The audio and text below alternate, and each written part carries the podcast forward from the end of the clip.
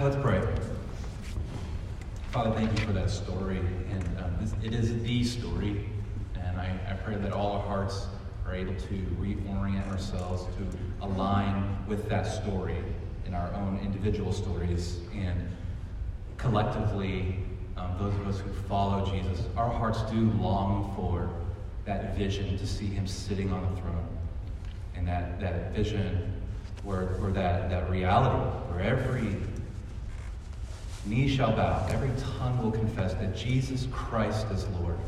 And seeing the actualization, the realization, the reality of the kingdom of God all over your creation.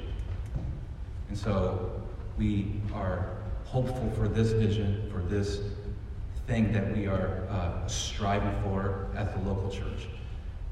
Help us to see this reality in our own lives, even if it tasted it. In Jesus' name, amen. Amen. All right. Hey, guys, I'm Nathan, and I serve on the directional team, and we are in our second week of Advent. And what we do is we remember the coming of Jesus by anticipating his coming through a calendar towards Christmas. And last week, as was said, he Reed preached on hope, and what we saw, one of the biggest things was just actually looking at the darkness so that we can see the light. Now, let me add to that. It's like, you know, when you're in the middle of Kansas and you look at the night sky, that's when you see the stars at their most brilliant moments, right? With no city pollution. And so looking at the darkness will help us see the light, the brilliance of what that is offered. Well, this week we're talking about peace. And kids, let me ask you something. Do you guys know the word Hawaiian natives use when they say hi and bye to each other? What? Just say it. Aloha, right. Aloha. And aloha means peace, love, respect, and harmony, right? Let me ask you a similar question. Do you know what Jewish people say? It's a similar word, but they have their own word. You guys know? Huh? Shalom, correct. Very good. We're a smart church. So, shalom means peace, right? At its most basic. But it's way more than just not fighting or tolerance of one another, right? Shalom, when you wish someone shalom, you're saying good welfare to you. I want you to be prosperous, right? I want you to do well. I want soundness to be in your life. That's what we wish upon each other. Or that's what Jewish people wish upon each other when they say shalom. And shalom takes all these different parts. The idea of it is it takes these different parts, harmonizing to be a complete whole. That's shalom. Shalom is never accidental. Shalom is not just coincidence. You have to work for it. Okay? And so what we are looking at here is this idea of much more than just, I just want to be peaceful and not fight. There's this idea of flourishing. And so the same idea with hope last week. If we're going to appreciate peace, you know, as a reality, what is the darkness in our days? And I would have to ask then, what would happen if shalom is absent, right? What's the feeling? Fear? Consternation? You know, afraid? Anxiety. Anxiety is on the rise, and it's only getting worse in the U.S. According to the National Institutes of Health, anxiety disorders have increased over the past decade, especially among 18 to 25-year-olds. Interestingly, if you're above 55, there's not really been an increase. The World Health Organization reported that there is an increase of 25% in the year 2023 alone. Why? Well, it's easy to see that COVID played a big part, politics, you know. Oh my gosh, I don't want this certain person to be president again, right? You got the addicting effects of social media. There's all sorts of studies on that, the connection between anxiety and social media. The unnatural pace of modern life, right? And so all these play a key role, and anxiety is this present fear of a perceived future loss, right? Let me say that again. Anxiety is this present fear of a perceived future loss. It's a lonely existence. So what would it take to be restored collectively and individually to a state of shalom? Many valid solutions are offered, like, you know, counseling and medication and cognitive behavior interventions, but there's one remedy that rules them all. And I think psychiatrist Kurt Thompson said it best. Let me just quote him. The healing of our world begins with God's willingness to be present. Emmanuel. Yeah. So, what we're going to meditate on this morning is, there is no peace without presence. So, in this Advent season, let me take you through a story and just really just gaze upon the brilliance of God's presence through the eyes of Isaiah, and which leads to this birth of the Prince of Peace against the black background of intense anxiety with everything that's going on. So there's going to be three chapters of this story, one represented by Isaiah 7, and then the other Isaiah 41, and then Matthew 1. All right, so let's start with the first chapter. God's presence comes despite of our unfaithfulness, is what we'll see. So let me read the word of God. Isaiah said, "Listen, house of David, is it not enough for you to try the patience of men? Will you also try the patience of God? Therefore, the Lord himself will give you a sign. See, the virgin will conceive, have a son, and name him Emmanuel." All right, so getting into this passage is like being thrown into the middle of a movie scene. It's like, what's going on here? I don't know. I can't feel for what's going on with the characters because I don't know the context. We need context. So let's go back one more chapter, Isaiah 6. If you've read the Bible for a while, you know that's that famous passage of that vision where Isaiah sees the vision of God sitting on the throne high and lifted up, right? And it's in the year that King Uzziah died. That's significant. Uzziah holds the record for the longest reigning king in Judah, right? His death marks the end of stability, of progress, of innovation. Now what? So this vision is saying, yeah, Uzziah died. But let me remind you who's really on the throne. Nothing has changed in terms of the covenant, in terms of what God is planning to do. God is still on his throne, and his robe has filled the temple. There's so much meaning to this vision that we don't have time to get to. But the angels cry out, "Holy, holy, holy is the Lord God. The earth is full of his glory." And it was a magnificent sight, right? And so Isaiah was atoned for. And then he began to be commissioned to speak on his behalf. And the first task we see is in our chapter, in Isaiah 7. This is roughly 16 years after that vision. We skip over Jotham, who was the son of Uzziah, and he had an untimely death at only 41. So his 20-year-old son, Ahaz, became king. This guy who probably just got over pimples, acne, and a guy who can't even buy liquor in our country is now given the responsibility to rule over a nation. Talk about anxiety, right?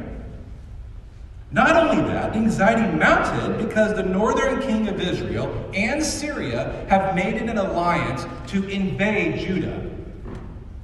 What do you do as a 20-year-old, right? So the anxiety is mounting. And so Isaiah 7:2 reveals that the heart of Ahaz and the hearts of the people trembled like trees of the forest shaking in the wind, right? And the present fear of a future loss of economic stability and national security. The potential fear of a future loss of sons fighting in a war. The present fear of this potentiality of your daughters being raped and taken away forever. Your precious possessions and your homes destroyed. If we can just empathize just for a little bit, this is more than just trees kind of going in the wind. This is like a palm tree enduring a hurricane, right? So it's not... And so God has sent Isaiah to speak to Ahaz at this moment. And he says to him, calm down, Ahaz. Be quiet. Don't be afraid or cowardly. These guys, the kings of Syria and Israel, they're like smoldering sticks. Okay? Now, Isaiah, he's seeing that. Well, of course, his faith is strong. He saw a vision of the Lord. Ahaz hasn't done that.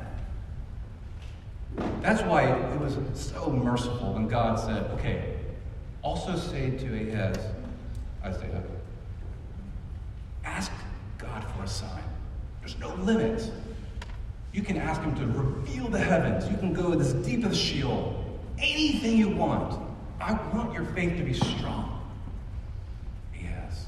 Rule your people well. But Ahaz refused. And he said, with a false piety, I don't want to test the Lord God.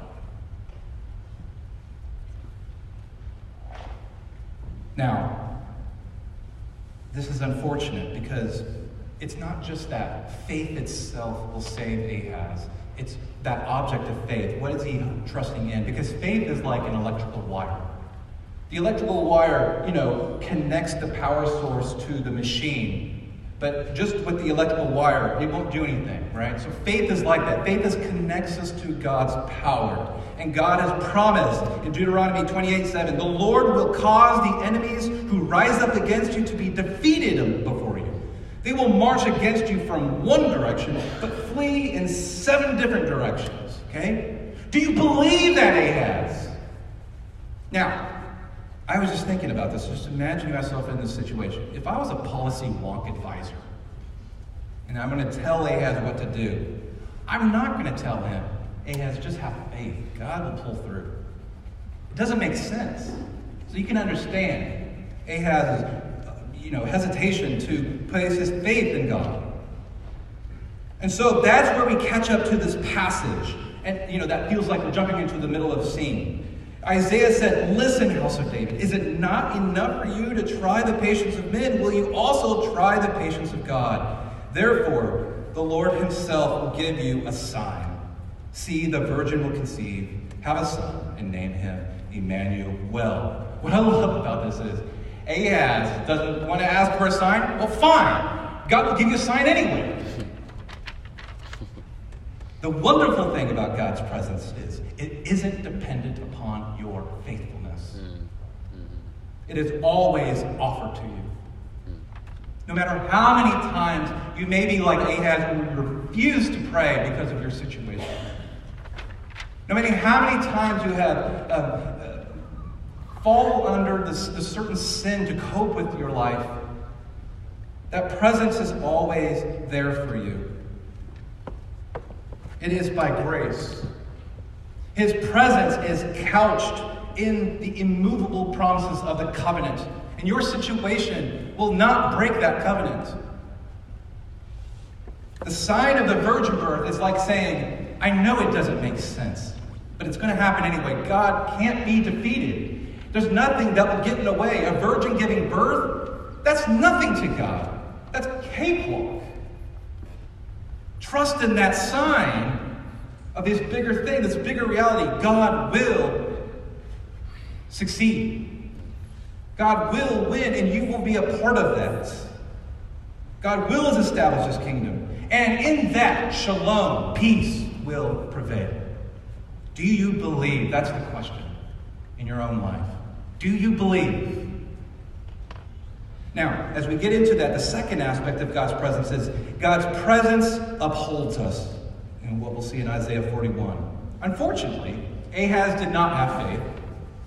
The story continues. He chose to do exactly what God said not to do in Exodus. Namely, do not make an alliance with any foreign nations. In this case, he made it an alliance with Assyria. Kind of makes sense. You got 2 invading nations. Well, here's a more powerful empire.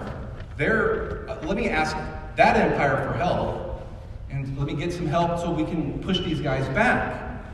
So he met with the king of Assyria, and they made a covenant together. And now he said to the king of Assyria, I will be your servant. I am your son.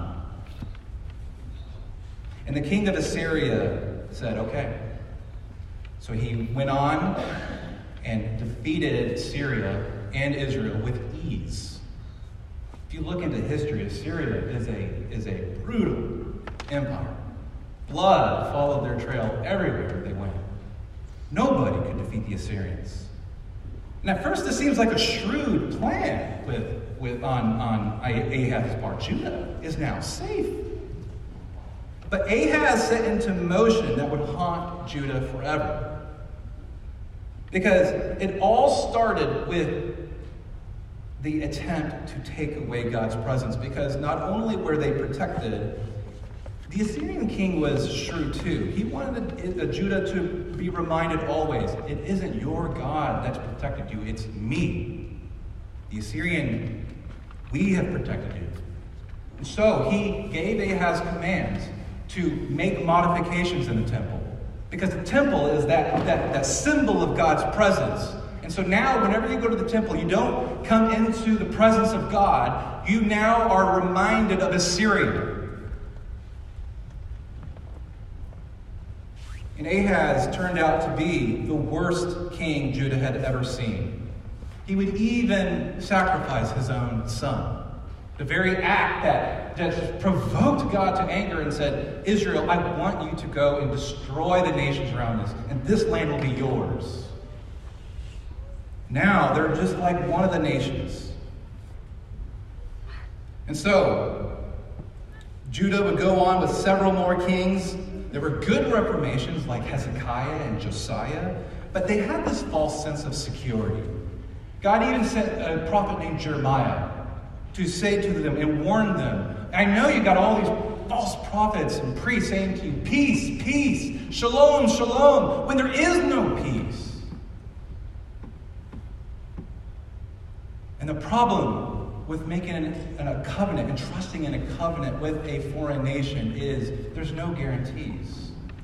Because eventually Assyria fell under another mighty empire, the Babylonians.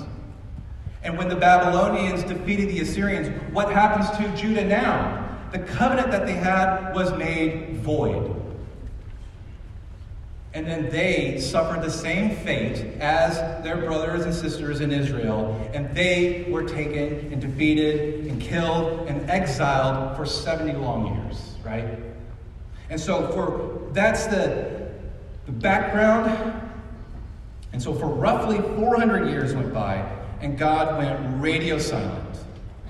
He sent no more prophets after Malachi. The haunting question in all that time is God present? Has he forsaken us? And all they had in communication with God was the Word of God, the Hebrew Scriptures, what we call the Old Testament. And one passage then, against the blackness of this night, began to shine like the stars in the sky with no city pollution.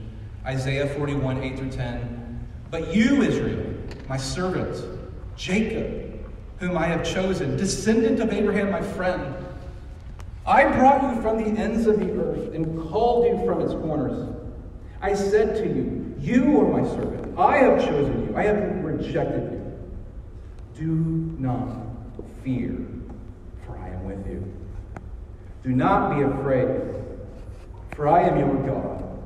I will strengthen you. I will help you. I will hold on to you with my righteous right hand. We live in a broken world. The good news is we don't need to fear because God promises he's with us. But do fear. If Marduk, the supreme god of the Babylonians, is your god, do fear if Ahura Mazda, the supreme god of the Persians, or Zeus, the supreme god of the Greeks, or Jupiter with the Romans, if they are your god, yes, fear. If money is your god, fear. If your family is everything above God, fear.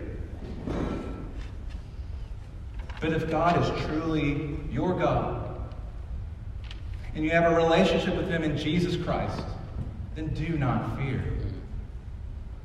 Because your circumstances do not break the covenant of God. He has declared victory. He has won. And He stands in victory for all time.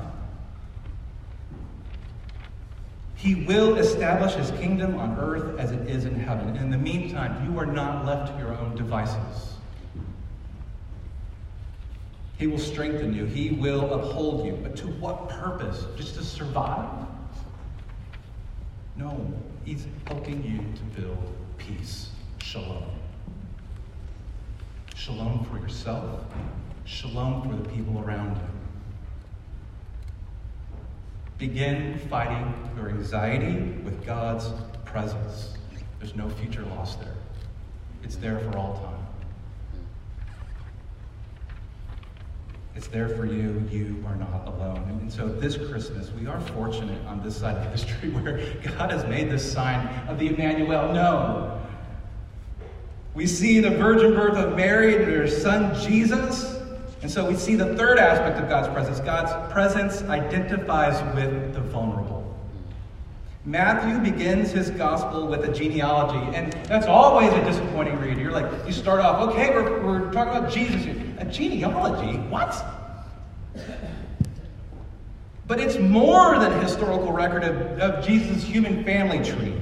It's intentionally crafted. It's a theological statement, basically saying, before we get into the gospel of Jesus Christ, you've got to familiarize yourself with the story of Israel. It only makes sense then.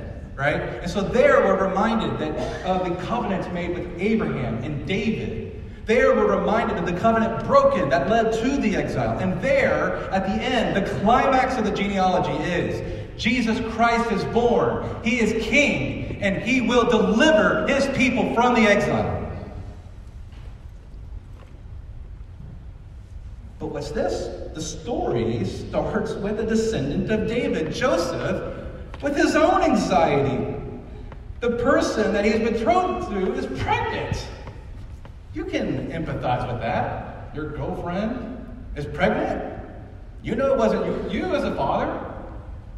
What do? Well, he's an honorable man. He wanted to, not bring her to public shame, so he quietly made plans to divorce her. And here's where we get to in our word. Verse 20, but after he considered these things, an angel of the Lord appeared to him in a dream, saying, Joseph, son of David, don't be afraid to take Mary as your wife, because what has been conceived in her is from the Holy Spirit. She will give birth to a son, and you are to name him Jesus, because he will save his people from their sins. Now, all this took place to fulfill what has been spoken by the Lord through the prophet.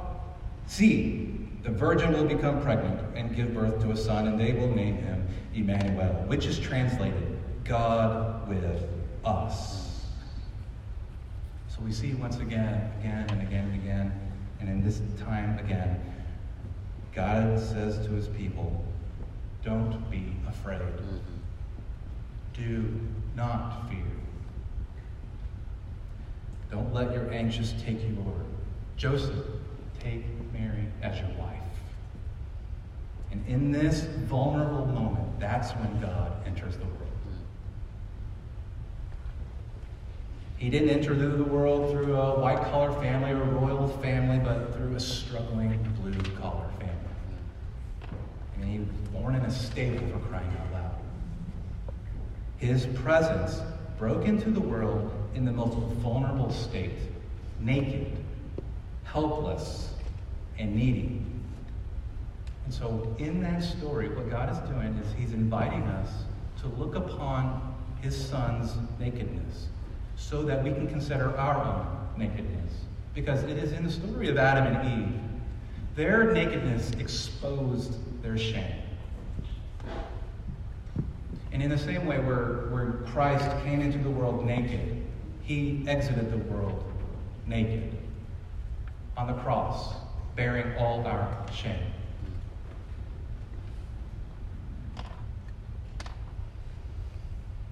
What Christ is doing is, you know, all the promises of Isaiah 41, where he says, God says, I haven't rejected you, people of God. I haven't, you know, left you. I have chosen you.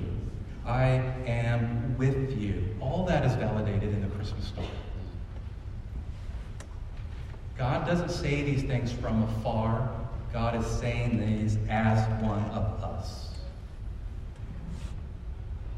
And so, in this nakedness as he goes out in the world, we know that the shame that he is defeated cannot be, that the shame that we hold cannot defeat us, it cannot defeat God, because death can't even break God's covenants. So the good news, friends, is Christmas, in this Christmas season, you are not alone. Your circumstances do not break the covenant God has made with his people. They are there for all time. So begin this season by overcoming your anxieties with the presence of God. You can obviously there's make room for, if you need, medication and cognitive behavioral interventions or whatever methods. But let all that sit and be couched in the presence of God. Let me pray. Father, thank you, Lord, for your word. And we all long for shalom. It's built in us. Some of us can't even imagine what life would be like, stress-free, free from anxiety. Not necessarily, not free from responsibility, but free from a worry of that we will lose things in the future. Because, Lord, we are confident. And I pray, Lord, if not, we would build our faith, that we would be confident that your presence will never be taken away from us, that you will return and make all things right. And in the meantime, we pray, Lord, that you would strengthen us, you would uphold us with your righteous right hand. It's in Christ's name we pray. Amen. Amen.